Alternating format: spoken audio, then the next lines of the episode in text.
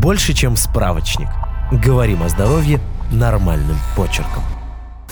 Стоит ли сидеть на кефирной диете? Кефирную диету рекламируют как быстрый способ похудеть на знакомом продукте. На самом деле не все так просто. Сейчас расскажем почему. Что такое кефирная диета? Как и у многих народных диет, единого определения кефирной диеты нет. Самый агрессивный вариант, когда человек несколько дней пьет только кефир. Обычно в 3-4 дня. И больше он ничего не ест и не пьет только полтора литра кефира в день. Есть и варианты получше. Например, когда человек ест другие продукты, но основой рациона все равно становится кефир. Но и это так себе идея. Дальше объясним почему.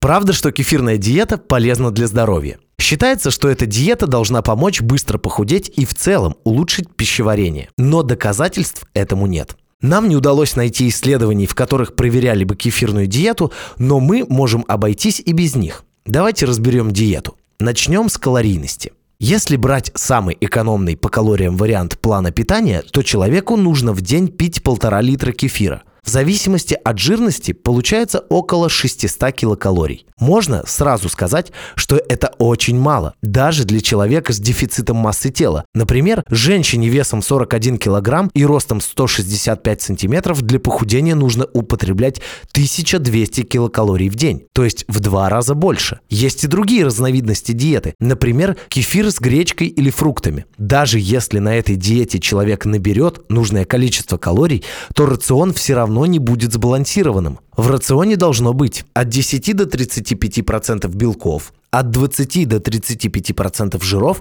и от 45 до 65% углеводов. Если употреблять в основном кефир и фрукты с гречкой, то питательных элементов будет просто не хватать. Например, белка. В 100 граммах кефира его 3 грамма. В гречке 3,5 грамма, а человеку весом в 65 килограммов нужно около 150 граммов белка. То есть в день нужно выпить около 2,5 литра кефира и съесть 2 килограмма гречки. При этом мы еще не подсчитывали содержание витаминов и минералов, которых также будет недостаточно для сбалансированного рациона. Вредно ли сидеть на кефире? Полноценным такое питание точно не назовешь. На фоне этой диеты могут возникнуть такие побочные эффекты. Например, усталость, сухость во рту, запоры или диарея, а также судороги, головокружение и выпадение волос. Недостаток необходимых питательных веществ сказывается на организме. Подписывайтесь на подкаст «Больше, чем справочник».